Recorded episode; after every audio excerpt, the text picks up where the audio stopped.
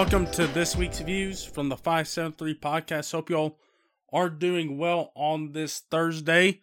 We got a lot to talk about. We got a lot to talk about with college football, with NFL, and uh, college football recruiting. Signing day was yesterday.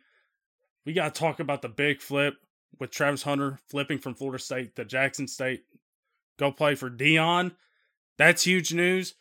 So we'll talk a little bit about that. We'll talk about some of the stuff going on in the NFL, of course, with Urban Meyer being let go late last night. And by late last night, I mean like past midnight. So we're going to talk a little bit about that. And of course, bowl season is here. And we got the first couple of bowl games happening tomorrow. So we're going to be talking about some of the bowl games that are going to be happening in the span of this pod to next week's pod and so on and so forth over the next couple weeks. So we got about I think 12 games to predict here on th- this week. So we're going to be talking about them as uh, as bowl season gets underway tomorrow. We couple ones tomorrow, the Bahamas Bowl and the Cure Bowl. Uh, Cure Bowl I'm actually interested in, but we got a lot of bowl games to uh, to pick this bowl season, and we, and we got about 12 to, that we're going to pick today. Uh, house cleaning stuff to get out of the way first. If you haven't yet, be sure to subscribe, follow, five, give us five stars on Apple Podcasts, Stitcher, Spotify, Anchor, SoundCloud. Be sure to go follow us on all those platforms and follow the entertainment channel on those platforms as well. We just dropped an entertainment pod on sun on Monday uh, with Spider-Man predictions. Of course, it, it, the leaks are out. The leaks are out on YouTube everywhere. So if you haven't been able to avoid them, I'm sorry. it's tough. It's it's been hard myself to avoid all this stuff, but we're getting closer. I'm seeing it today. I'm super excited about it. I'm seeing it again tomorrow. So really excited about all that. We for those of us that haven't seen yet, we won't have to avoid spoilers long. It's only a few more hours. But Matt, Peter, and Rebecca did a predictions pod on No Way Home. So you can go listen to that on the entertainment channel. Unfortunately, I couldn't be a part of it because of the storms that were happening around the Midwest on Friday night and with power being knocked out here in my hometown. Just had absolutely no power. So I appreciate those three for taking on the podcast and doing it themselves and uh, really enjoyed what they had to bring and talk about with with as far as the No Way Home predictions, and we're going to find out here pretty soon how much of those predictions are true, how much of them are not true, how much of they get wrong. They reference the Infinity War predictions pod we did well, like three, four years ago, and how much of a disaster that was. So we're going to find out here in the next few hours whether this predictions pod was as much of a disaster as the Infinity War pod was. So head on over to that channel if you want to check that one out before you go and see the movie. And of course, me and Peter, we're going to be talking about No Way Home after we see it. We're both seeing it today, 30 minutes apart. Peter seeing it at 6, I'm seeing it at 6.30. And so we're going to be seeing it, I assume, a couple more times before we get together and do our reaction pod to No Way Home, which I presume will be this weekend. So be on lookout for that early next week with that dropping and be wary. Uh, we will go into a lot of spoilers on that podcast and be on the lookout for that. Also, be on the lookout for a couple other pods. We got Hawkeye finishing up with an explosive episode five with uh, with a big with a big episode this past week. With that series wrapping up next week, it's about that time with no more MCU projects on the horizon, at least for next couple months. It's about as good a time as any to sit down, talk about the year that we've had with the MCU, with the shows, with the movies, and do a re ranking of uh, all the MCU properties. So that should be fun. Haven't been able to do that in a while. It's been a couple years. And so I'm looking forward to seeing where some of these projects are going to place in our personal rankings. So be on the lookout for th- uh, those two pods coming up here shortly and of course with Christmas coming up too. So be on the lookout for those two pods coming out in the meantime. So let's get on to this week's pod and let's start off talking about college football. And let's start with college football recruiting with signing day happening yesterday, early signing day, with, of course, the other signing day taking place in February. And let's talk about a couple of the major storylines. Let's talk about uh, the top classes in this recruiting class. And it looks a lot like the SEC has cleaned up once again with the top ranked classes. As right now, Texas A&M has the top ranked class in all of college football right now, sitting at number one with Alabama at number two, and Georgia sitting at number three.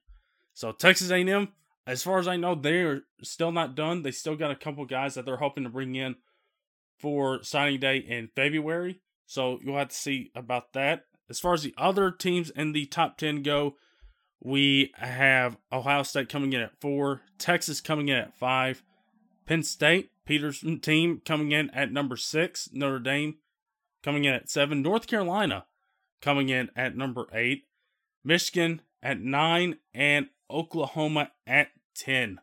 And a couple other kind of like big surprises. You know, Michigan State coming in at 21, Indiana coming in at 20, uh, Arkansas, after having a, a, nice couple bounce back years here recently, uh, coming in at number 19.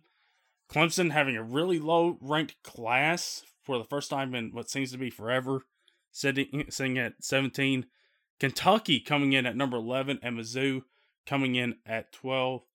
Of course, my team, Tennessee, coming in at 14. And of course, these rankings are all coming from 247 Sports. I gotta say, I'm I, again not surprised that the top three teams are coming from the SEC. A&M is getting a lot of talent coming in to try to compete and go against Bama for the next few years. Of course, they beat him this year.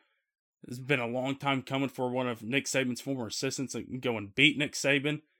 That happened this year, and that probably helped Jimbo's class a whole lot. And now he's bringing a lot more guys to come in and help make sure they do it in the next few years to come. Uh, Alabama, what else is new coming in with the top three class, uh, coming in number two, picking up a lot of guys.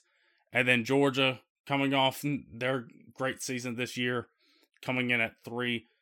And so these three right now are at the top of the class as far as the SEC recruiting rankings uh, are concerned.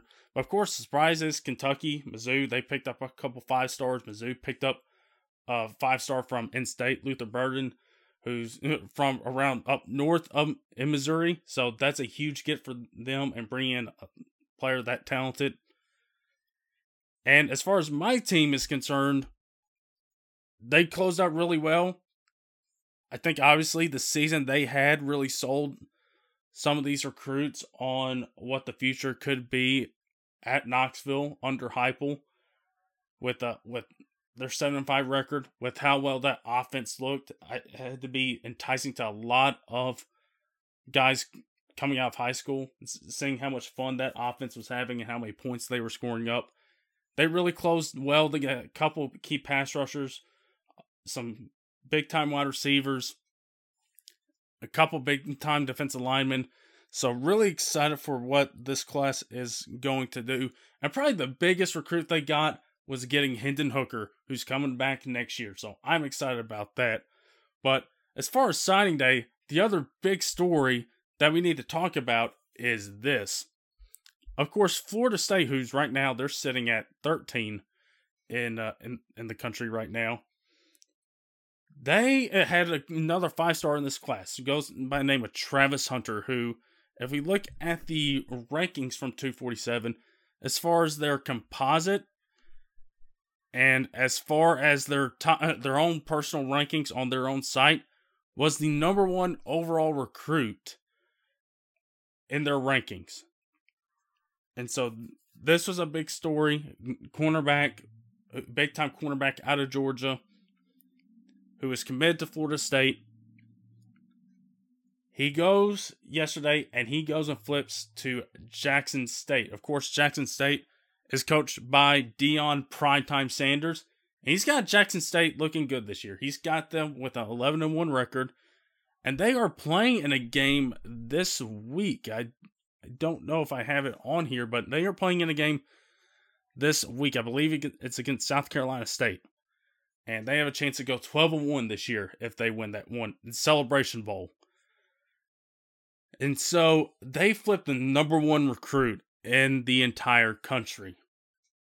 And like, this is huge. This is massive. You flip somebody who's going to a Power Five conference that is as prestigious as Florida State is, even though they've been down, and you do that.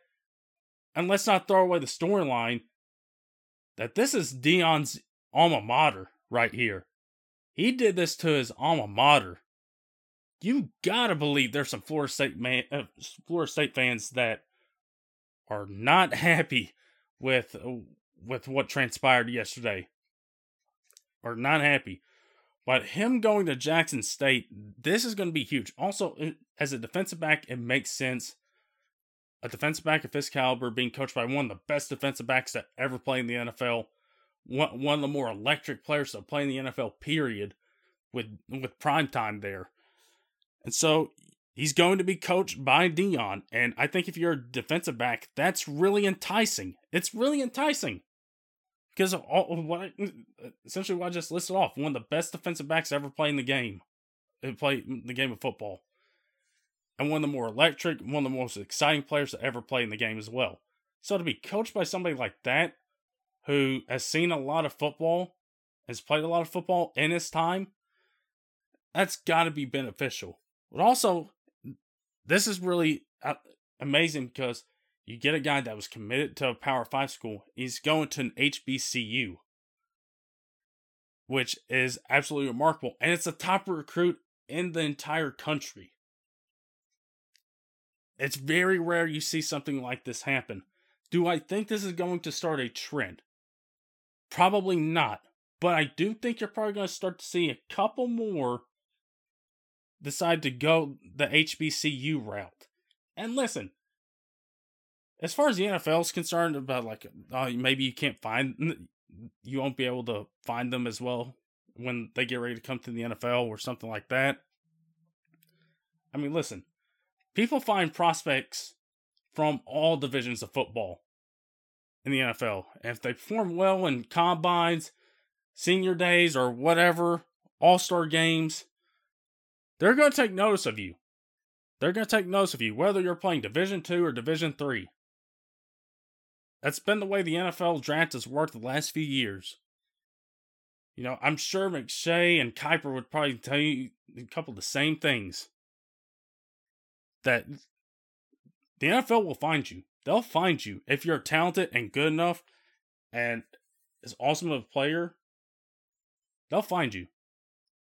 They'll find you and and that, and they'll try to see if if you're ready to go and make the step up to the pros and just see how well you can play. And if you can play, you can play. So I'm curious to see how all this is going to work out. But uh, this is obviously huge news for uh, for HBCUs getting somebody like this guy's caliber who maybe could potentially play on both sides of the football. But as far as him being a defensive back is concerned, there's I think if you could ask any defensive back who they want to be coached by, Deion would probably have to be near or at the top of that list, considering his pedigree.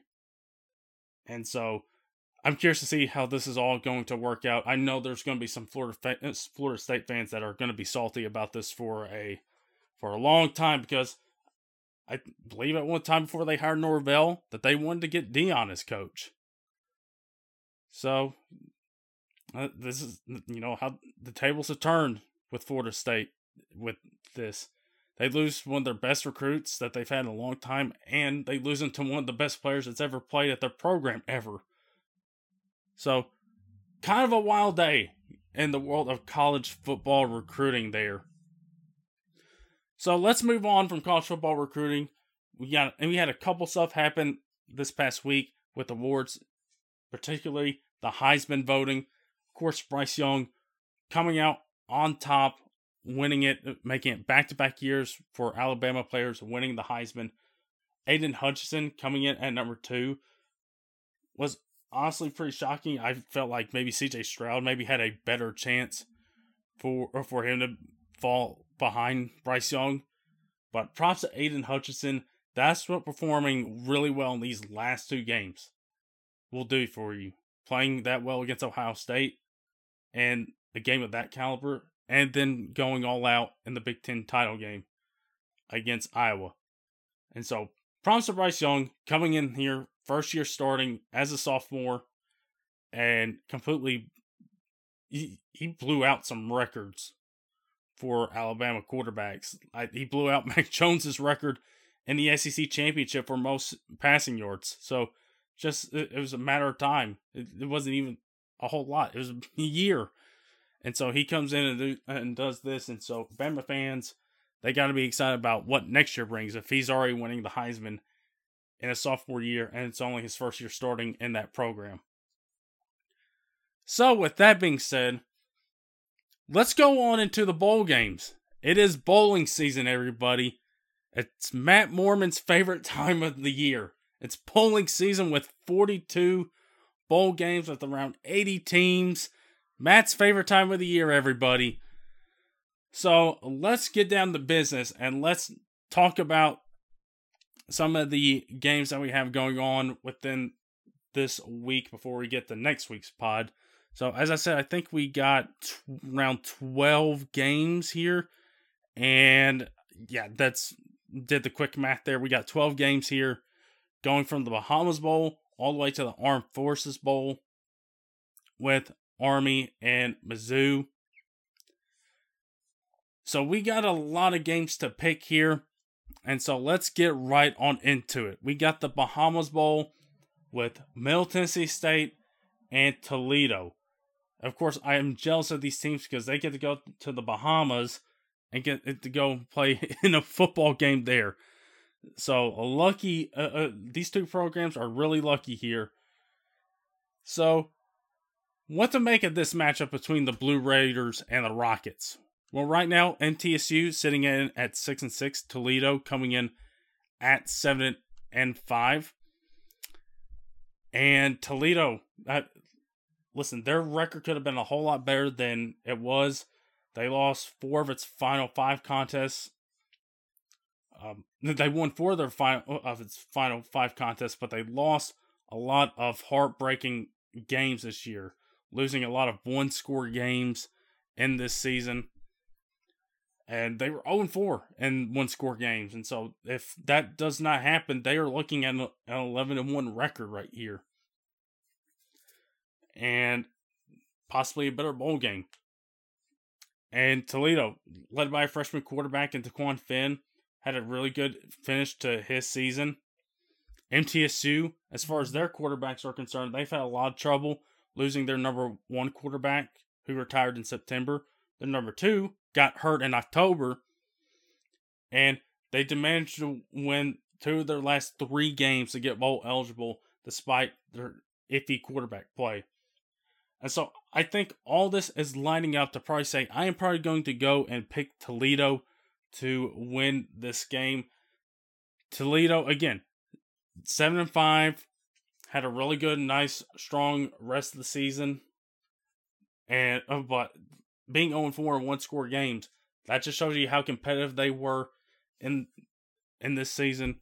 So I'm gonna go with the Toledo Rockets to win the first bowl game of the season and win in the Bahamas. There's no better place to win than in the Bahamas. Next up, we got the Cure Bowl, Northern Illinois versus Coastal Carolina. Of course, Northern Illinois won the MAC championship, so they get to go to this bowl game and face off against a Coastal Carolina team that has been really good here the last couple of seasons. Uh, led by Jamey Chadwell, who's done an excellent job there. Got a lot of interesting prospects at the next level. Grayson McCall, their quarterback, wide receiver, Jaivon Heiligh, tight end Isaiah Likely, who's probably going to be a, one of the top tight ends picked in the draft next year. They got a lot of really good prospects on the up and up in Coastal Carolina. but how well they've done these last couple of years. But Northern Illinois, they're no slouch. They they are a good team. They are nine and four. They won the MAC championship. But I think as far as these two teams are concerned, I think I will take Coastal Carolina to win this game. And also, another thing to consider about bowl games are some of these star players setting out to get ready for the NFL. That's another thing to consider here. I will take Coastal Carolina to win the Cure Bowl here and take the second bowl game of the season. Next up, we got the Boca Raton Bowl. Down in Boca Raton, Florida, we got Western Kentucky versus Appalachian State. App State, who lost the Sun Belt Championship to Louisiana, to the Raging Cajuns. And then you got Western Kentucky, who lost their conference championship game in Conference USA to UTSA. So both coming off of conference championship losses. You, you know they want to finish the season off on the right foot. Taking a look at the records, Western Kentucky 8 and 5, Appalachian State 10 and 3. Western Kentucky is a really enticing uh, take here because of how well their offense has played throughout the year. They've been a really explosive offense, but Appalachian State can score too. Don't get me wrong there. They can score as well. They got a really good defense too that's ranked number 16th in the country in efficiency that makes several key stops in big time moments. So, Western Kentucky's explosive offense is going against a pretty good defense that's highly uh, highly thought of around the country. So, give me Appalachian State to stifle the Hilltoppers' offense and give me the Mountaineers. Next up, we got the New Mexico uh, New Mexico Bowl. UTEP sitting at at seven five, going against Fresno State at nine and three. And taking a more close look at this game, Fresno State is the far superior team. Eh, superior team, but they have lost their head coach, Kalen DeBoer, who's going to Washington to be the next head coach there. And we did say they were going to lose their quarterback, but and he was going to go to Washington, but it looks like he's going to stay at Fresno State. Jake Haener, it looks like he's going to go and stay at Fresno State. It'll be interesting to see how well they respond for a bowl game, how uh, if, how well they get up for this bowl game.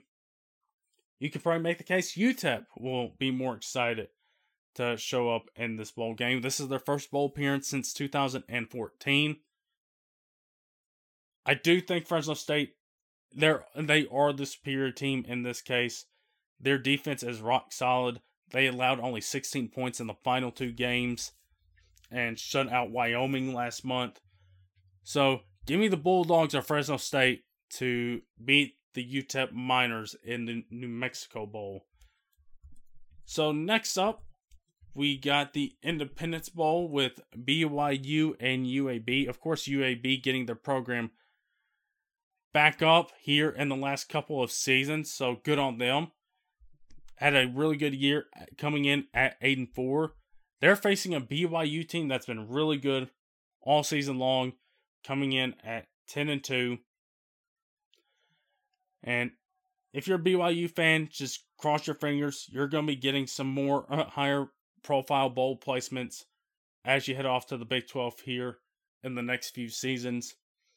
But they're going to be in Shreveport, Louisiana for this bowl game. And again, UAB, really good team coached by Bill Clark, coming in at 8 and 4. It's going to be a tough matchup for UAB, no question about it. BYU has taken down some really good teams, including Utah this year, who has beaten Oregon a couple times, including in the Pac 12 championship game. So BYU is a really good team this year. They're a really mature team. And they got a lot more players, I think, that can really explode out here on the scene, including their sophomore running back, Tyler Allgeier. And Hall, I, coming in at quarterback for BYU, who's had a really good season for him as well. I'm going to take the Cougars, and BYU is going to win the Independence Bowl. Next up, the Lending Tree Bowl with Eastern Michigan and Liberty, both coming in at seven and five. With Hugh Freeze going down to Mobile, Alabama to come in this game, uh, to come coach in this game. Eastern Michigan won three of its final five games to reach its third bowl in six seasons. And Liberty ending the season with three double digit losses. So both of these teams ended their seasons very differently.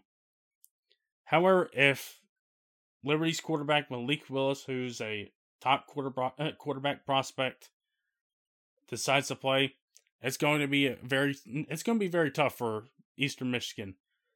Their defense they've had a, lot of struggles this year against the pass, and that's what Liberty and Hugh Freeze would like to do. Uh, I'm going to go with Liberty here. I'm going to go with Liberty here. Now, if Malik Willis does not play, I think that would give Eastern Michigan the edge. But as far as I know, Willis is going to play. So give me Liberty. And no, I'm not going to make it give me Liberty or give me death joke. That's something Peter would probably do. Uh, next up, we got the LA Bowl, Utah State versus Oregon State. Oregon State, pretty good year this year, all things considered. 7 5 year, really good year. And Blake Anderson at Utah State, the former Arkansas State coach, having a really good year coming in at 10 and 3, losing or winning their conference championship game over San Diego State, who's had a really good year as well. So they're coming into this bowl game. Obviously, I think Utah State has got to be the favorite here in this game. And this bowl game, the it's titled the Jimmy Kimmel LA Bowl, which is I mean, uh, so this is a weird kind of bowl game name here for Utah State and Oregon State. But Oregon State, they're bowling for the first time since 2013, so it's been eight years since they have been in a bowl game. They got a really big win over the Pac 12 champion Utah this year, but didn't finish the season nearly as well as Utah State did. And again, Utah State, they crushed San Diego State to win its first Mountain West title since 2012.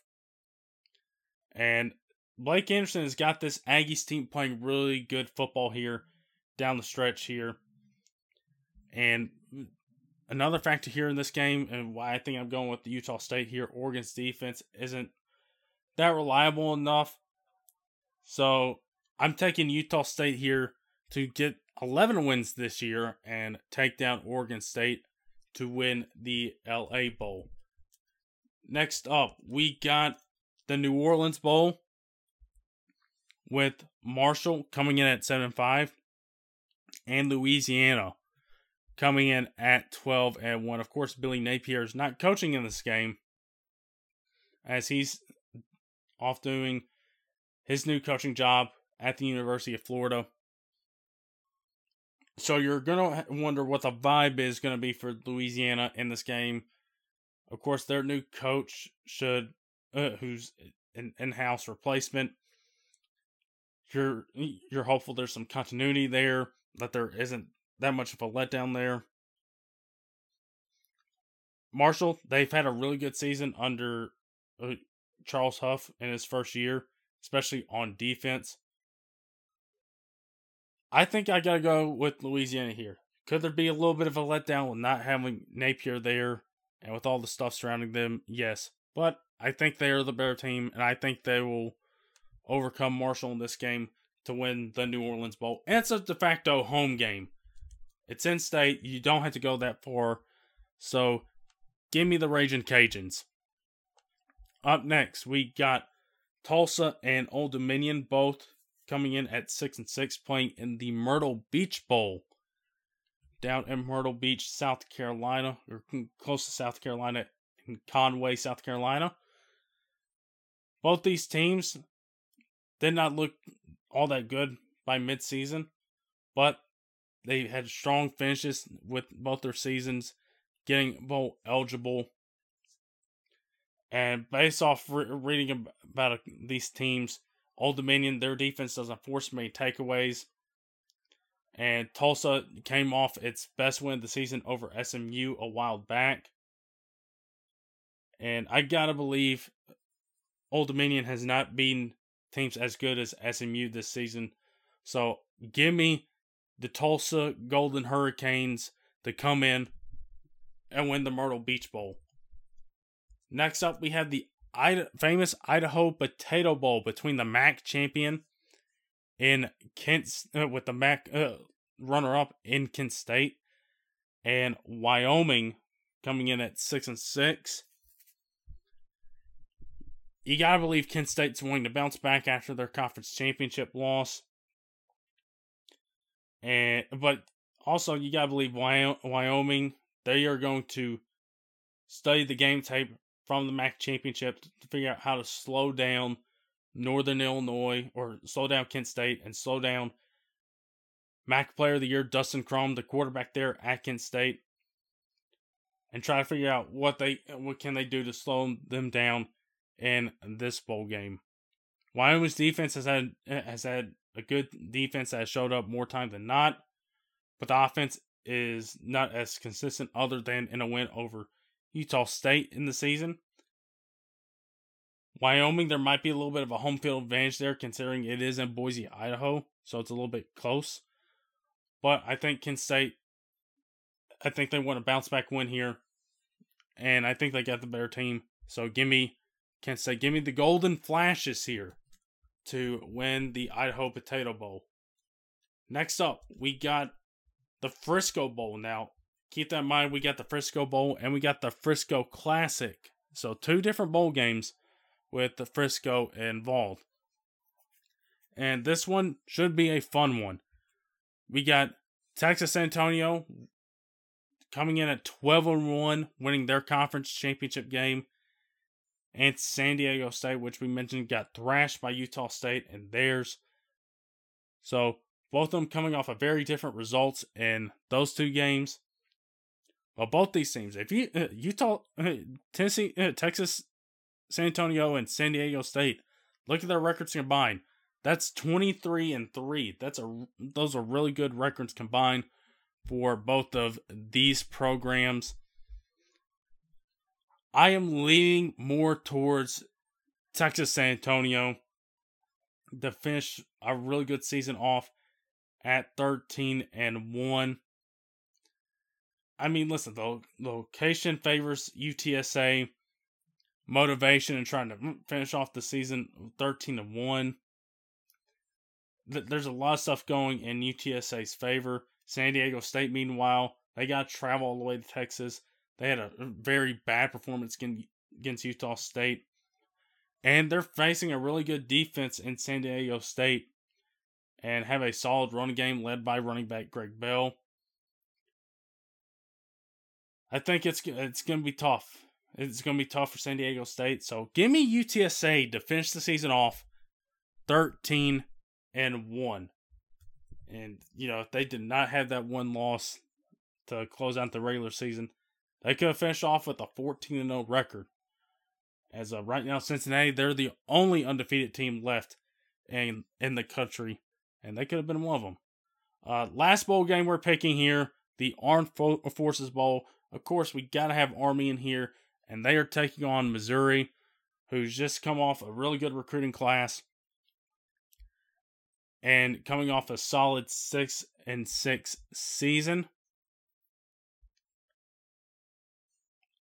I think if you if you look at this game, I think uh, obviously if you're Missouri, you got to be worried about the run game of Army. Missouri's run defense was absolutely awful to begin the season, which led to a change in mm, shaking up the staff on the defensive side. But they improved later on during the season. They held South Carolina and Florida to less than 100 yards on the ground. So there's some improvement there. Army, though, it will be a big test for them with their running game. They rank second nationally in rushing, averaging over 300 yards per game. So, honestly, Mizzou's run defense is going to be tested here to see if they can stop it. And other than the Wake Forest loss, Army's defense has been solid this whole year. We'll just have to see if Missouri can be able to attack it with all their SEC speed. And another thing to consider Army coach Jeff Monken is 3 0 in Dallas area bowl games. And oh, look at this. This one is in Fort Worth, Texas. And so I think with it being the Armed Forces Bowl, with it being in the Dallas area, and with their rushing attack, I think this favors Army too much. So give me the Black Knights to prevail over the Tigers and win the Armed Forces Bowl. So, everybody, that is this week in the bowl season. We'll see how all these games unfold. Again, we got two starting out tomorrow with the Bahamas and Cure Bowl. So be on the lookout for those, and the rest of them are taking place over the course of the next week. And then we'll be back next week, see how we did, and talk about the next slate of bowl games that we're picking. I think next week I counted up, we're picking around close to 15 bowl games next week. So gear up, everybody, for that. That's going to be a wild one uh, with some pretty good bowl games to talk about next week. So enjoy enjoy the bowling this week, everybody. Enjoy getting started and uh, get ready for some more bowling later on the next couple weeks. So changing courses from college football, let's head on over to the NFL. A couple storylines to keep an eye out through the NFL. One to start out with is you got some people popping up that are testing positive for COVID in the NFL and also in the NBA as well. Just as of yesterday, you had 70 plus players testing positive in the NFL, 30 plus testing positive in the NBA. And so probably there's going to be a rehaul and in certain certain protocols of how things are handled there. So there are going to be some teams affected. The Browns have been affected. The Rams have been affected. You got a lot of other teams have been affected here by players testing positive for COVID here recently. So that's obviously something to be on the lookout for the rest of the season and for fantasy teams. So keep a close eye on that. And also the big news coming out of last night is Urban Meyer being let go by the Jacksonville Jaguars after one season as the head coach, signing a five year deal all the way back of January last year, uh, this past year, is now out, and Darrell Bevell is going to be the interim head coach, and want to see what Jacksonville does for a head coach later on during the season. But I think if you're a Jaguars fan, this has got to be disappointing. You had a big time coach coming to coach your team. You got the number one pick. You got one of the best quarterback prospects to come out in a long time, and it just not it just not has it has not worked out for for them this season at all. Uh, I mean, you knew it was probably going to be tough on the field, but off the field, it's been really tough as well. With a lot of stuff coming out about what's been going on with Urban Meyer while he's been coaching there at Jacksonville. I mean, it's not been good stuff here recently. Of course, you go all the way back to week four with him, with viral videos and photos emerge of him with a woman that was not his wife up in Ohio. Then you also get reports of say, eh, saying he called his coaches losers and basically asking them, you know, what have they ever won uh, with their resumes. Had an argument with Marvin Jones, the wide receiver there at Jacksonville. Bench James Robinson and only put him back in at the request of their quarterback. And former kicker Josh Lambo went on the record and said Meyer once kicked him and told him a, bun- a bunch of uh, a lot of crap there, and it obviously was not good. And obviously, if this is a player other than a kicker, Urban would have been put in this place. And then also adding the fact that the team is two and eleven, and they just got shut out by the Titans on Sunday. So it's kind of fitting that Urban gets shut out by some one of his uh, somebody that was at, at Ohio State once upon a time with Mike Vrabel. So kind of funny there. But this was just an, a complete disaster for the Jaguars and for Urban Meyer. And not even a full year of him being the head coach there.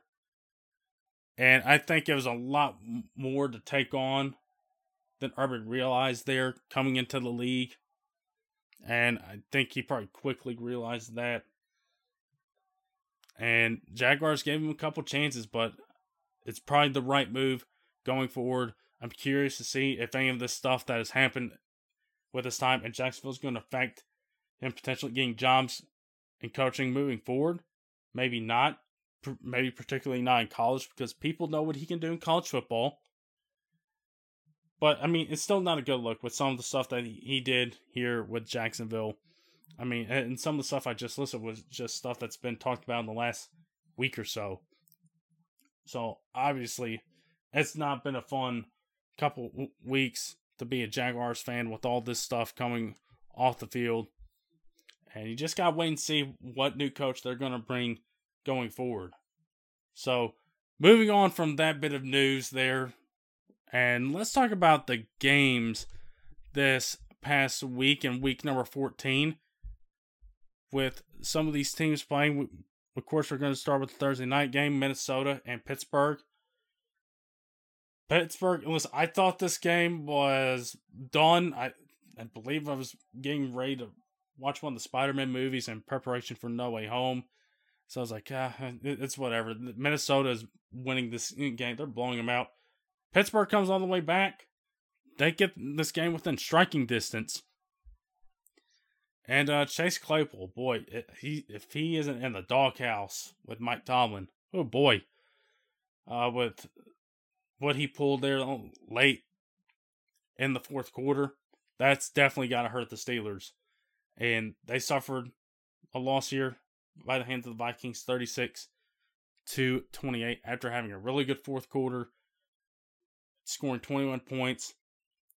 But the Vikings, they held on long enough. They denied Steelers in the end zone with one last play there at the end. The Vikings hold on and they move to six and seven. So there's your Thursday night game.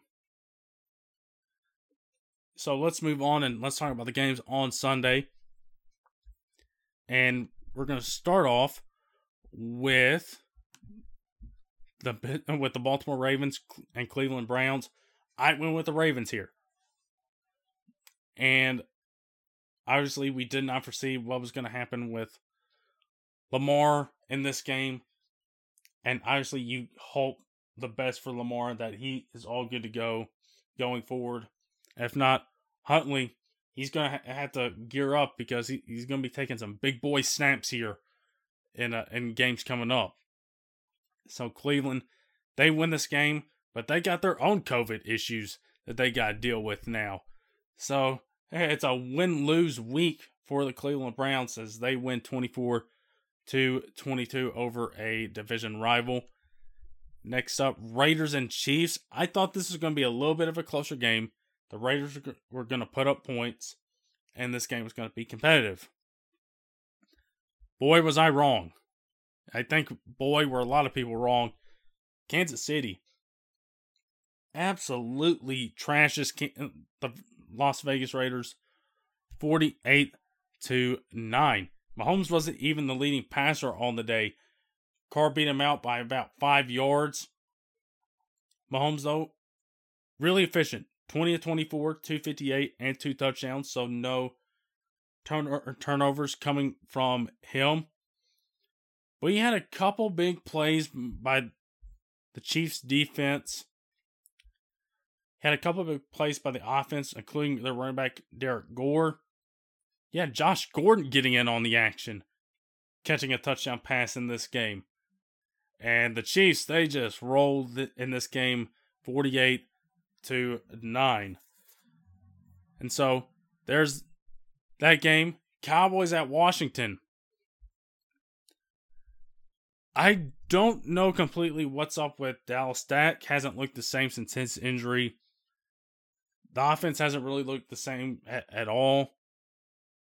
But the defense has stepped up for Dallas here recently. Micah Parsons, I mean, he's just having an unbelievable rookie season. He's putting himself in play for Defensive Player of the Year with the type of rookie season that he's having here. So But Dallas, they got off to a really good start, 18 to 0 lead. But Washington, they found a way back and made it uh, 27 to 20 here.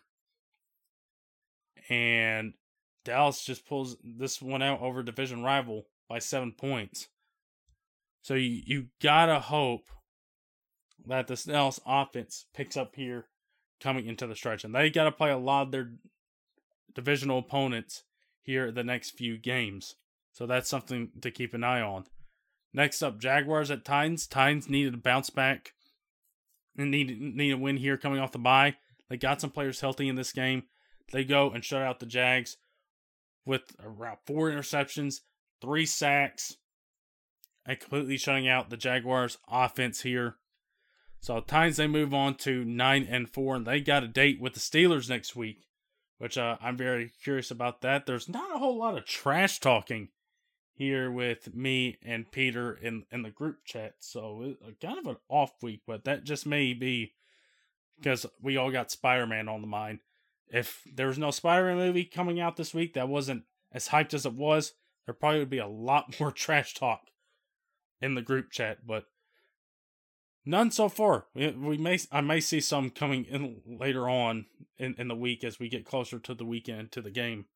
But the Titans win there against the Jags, ending Urban Meyer's tenure there, uh, with a 2 11 record there in the NFL.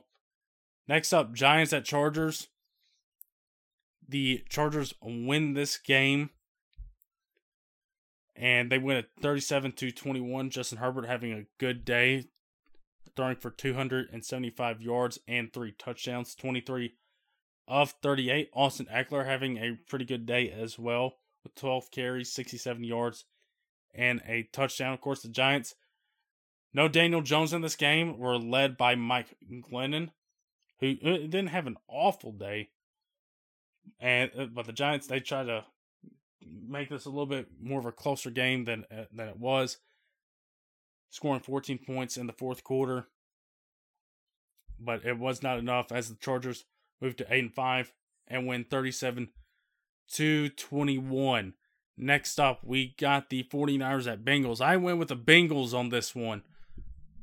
And San Fran, they win this game in overtime with Garoppolo throwing a touchdown pass to overcome the Bengals in overtime 26 to 23. Burrow had another really good day at the office. Garoppolo had a really good day too as well.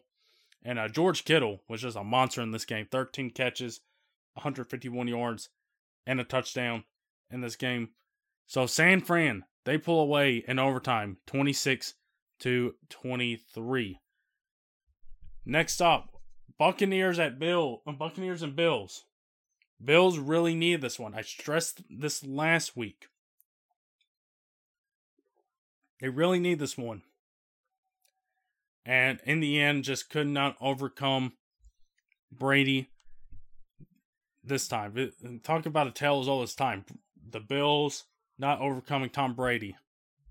And the Buccaneers win this one in overtime 33 227. Tom having a really good day. Josh Allen having a pretty good day, passing and rushing, the leading rusher on the Bills. Fournette having a really good day for the Buccaneers with a, a touchdown, 47 uh, with a touchdown there with 113 yards, 19 carries. And Chris Godwin, another good day for him, 10 catches, 105 yards. But the Buccaneers, they win in overtime to beat the Bills on a touchdown catch by Rashad Perriman. Yeah, that's right. He, he is still in the league.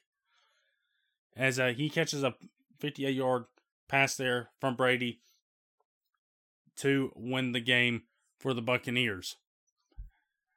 Next up, we got the Sunday night game with the Packers and the Bears. The Bears were winning this one pretty early on. They were winning this one in the second quarter. It was 27 to 21 at halftime. Really high scoring game here in the first half with Justin Fields not looking too bad. They're coming back and starting in this game. But Aaron Rodgers and the Packers just kept their foot on the gas pedal the rest of this game, scoring 24 points to the Bears, three, and winning this game 45 to 30 with Aaron going 29 to 37, 341, and four touchdowns, and Davante Adams having himself a game, 10 catches, 121 yards, and two touchdowns, giving the Packers 10 wins this year. I believe one of the first no, one of the first few teams that get 10 wins other than the Arizona Cardinals and so and that's huge considering nice little transition there going to the Monday night game with the Rams and the Cardinals. With the Rams winning this one, really good bounce back win by the Rams, one they very much needed. And it looks like the Cardinals not looking good so far. DeAndre Hopkins is not going to play the rest of the regular season. Want to see how he is up for the postseason. Kyler ha- having an okay day 32 49, 383, and two interceptions. No touchdowns for him. Was the leading rusher for the Cardinals as well. Matt Stafford having a really good game here 23 of 30, 287, and three touchdowns. Leaning on that running game a little bit more with Sony Michel.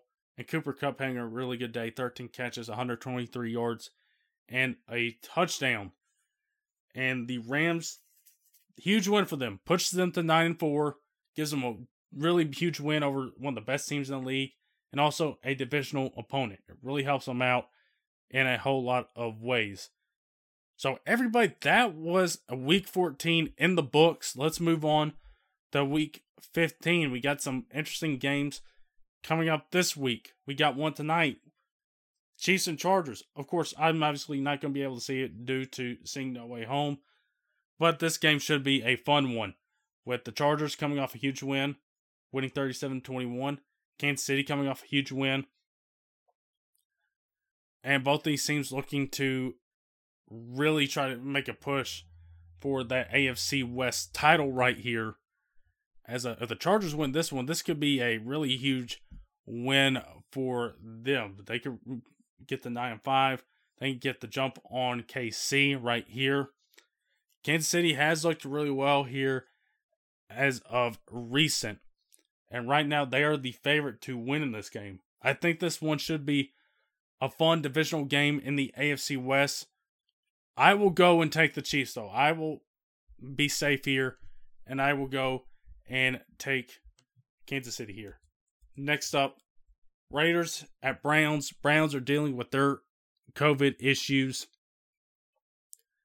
with Baker being put on the COVID list and Stefanski being put on the list. I would have to think this somewhat favors the Raiders with uh, oh, even though Spike getting killed last week. I feel like this should probably swing in the way of the Raiders. So give me uh, give me Las Vegas. Give me the Raiders here to win this one. Patriots at Colts, a really good game here between the Colts who are trying to come up in the AFC South race and the Patriots having a bye week, trying to get their 10th win on the season. And uh, these last two games are on Saturday, so really kind of weird here. We're in that time of the season, everybody. Uh, Indy is actually favored in some regards, and so this could be a big game for Indy, a really good statement win for the Colts. Well, obviously, had to see how the Patriots come off the bye week. Patriots, though, they have been really good on the road, 6 and 0. You do have to be concerned. You have some guys that are questionable, including your kicker, Nick Folk. Damien Harris is questionable. But I do think the Patriots win this game and they get their 10th win of the season and go 7 0 on the road. That's actually, that's really incredible. It's so hard to do in the NFL to go and win on the road. And the fact that they haven't lost yet on the road, really good for them. So give me the Patriots here to go to Indianapolis and get their 10th win of the season. Panthers at Bills. Bills, again, are struggling. The Bills really need this one. Sitting at 7 and 6, not looking good here these last few games. and they're going against a Carolina team that's not looking too hot here recently, uh, coming in at five and eight. So I think this should set up to be a nice bounce back win by the Bills. So give me Buffalo here. Washington against the Philadelphia Eagles. Washington, of course, having a close loss last week to the Cowboys. And Philly coming off a, a recent loss here. Uh, both these teams are sitting at six and seven. And right now, Philly is a big favorite to win this game. Philly does have a couple of guys questionable, including Jalen Hurts, Miles Sanders. But who knows if Heinicke is going to play? I think he, he probably will, but we'll have to see. But right now, Eagles are sitting in at nine. And uh, I'm looking at ESPN right now. In some cases, around nine and a half. So that that's a really huge favor for Philadelphia. And you know what? Screw it. I think I'll take. I'll go with the spread here, and I'll take the Eagles to win this one. Titans at Steelers. I'm actually really curious how this game is going to go. I don't really have a gauge on how this game is going to unfold here. Honestly, I could see either one of these teams winning this game. And I don't have a clue. Uh, right now, the Titans are coming in as a slight favorite. They might get Bud Dupree back, no less, coming eh, coming back and facing against his former team. How how how funny that would be. I, I honestly have no clue about who to pick in this game because I could see the Steelers definitely winning this one, or I could see the Titans winning this one. If the defense from the Jaguars game shows up, I'll, I'll take the Titans. So you know what? I'm actually going to do a first here on the season with college football and with uh with the NFL. So I'm going to try to find a, a coin flip here on the on, on the internet see if I can find a proper one and let's see. I'm gonna make the Titans heads. I'm gonna make the Steelers tails. We're gonna do best two out of three. All right so flip one.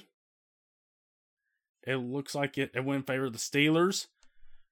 Flip number two. It looks like it's in favor of the Titans. And then flip number three, it's in favor of the Titans. So via coin flip on the internet, I'm going with the Titans here to win this game. I'm sure Peter will more than happily root for my team to uh, beat the Steelers and knock out Big Ben once and for all. Uh, Bengals at Broncos. And this is a really interesting game. Both these teams hovering around seven and six. Right now, the Broncos look like a favorite. Last couple times I've picked the Bengals or gone with them, they've kind of spurned me here recently. And, you know, I think I'm going to go with Denver. I think I'm going to go with the Broncos here to win at Mile High. So, you know, if the Bengals somehow win here, it's another way to screw me over. Seahawks at Rams. Rams coming off a huge win last week. The Seahawks are not completely dead yet. They still have a chance to get into the playoffs here. But I think the Rams have got to be really feeling good, building on some of that confidence from beating Arizona last week. And I think I will go with the Rams to get win number 10 against Seattle. Next up, we got the Sunday night game, Saints at Buccaneers. Saints have been reeling here as of late. They have not gotten a whole lot of stuff going on here. I think you got to go with Tampa Bay here to, to win this game. But it's the visual game. Who knows? Weird things have happened. Uh, I just realized I did not put the Green Bay and Baltimore game here uh, on here. But you know what? Uh, screw it. I'm gonna pick uh, that game anyway as an additional eleventh game. So Green Bay at Baltimore. Again, it depends on if this depends on if Lamar is healthy and is good to go. A lot of stuff to worry about if you're a Ravens fan. So I'm I'm worried about Matt for this one. If Lamar was playing in this game, for sure, you knew for sure, I give the Ravens a little bit of a chance. But since we don't know if he does play, he might not be 100%. I think you got to go with the Packers here. And then finally, the Sunday night game, the Monday night game, Vikings Bears NFC North matchup. The Bears gave the Packers a run for their money last week, folded in the second half. Vikings had a game against the Steelers last week, won that game narrowly. Right now, the Bears are, are not favored in this game. Vikings are pretty big favorite right now. So give me the Vikings to go on the road against an NFC North opponent and beat the Bears. It's not going to be easy, but I think the Vikings pull it out in the end. So, everybody, that is week number 15 in the NFL wrapped up there. And that'll be it for this pod. So, thank you guys for tuning in. Hopefully, you guys have a lot of fun with the weekend with the bowl games, NFL season uh, coming into the home stretch here with No Way Home out. Hope you guys enjoyed if you're going out and seeing it. Hope you guys have fun with everything. I'm excited to go see it tonight. So hopefully we all have fun this week. We're here. The year plus of speculating about this movie will be over here in a minute. So I'm excited to actually talk about this pod again you can listen to me and Peter talk about it, hopefully on the on the entertainment pod that we're going to be taping probably Saturday and coming out on Monday or maybe Sunday night. We'll have to see, but I'm excited to see this movie and excited to talk about it. Hopefully, we'll have a fun experience. All of us will, and watching this movie. So, again, that'll do it for us here. Have a good and safe weekend, everybody. Until next week talk to you guys next time.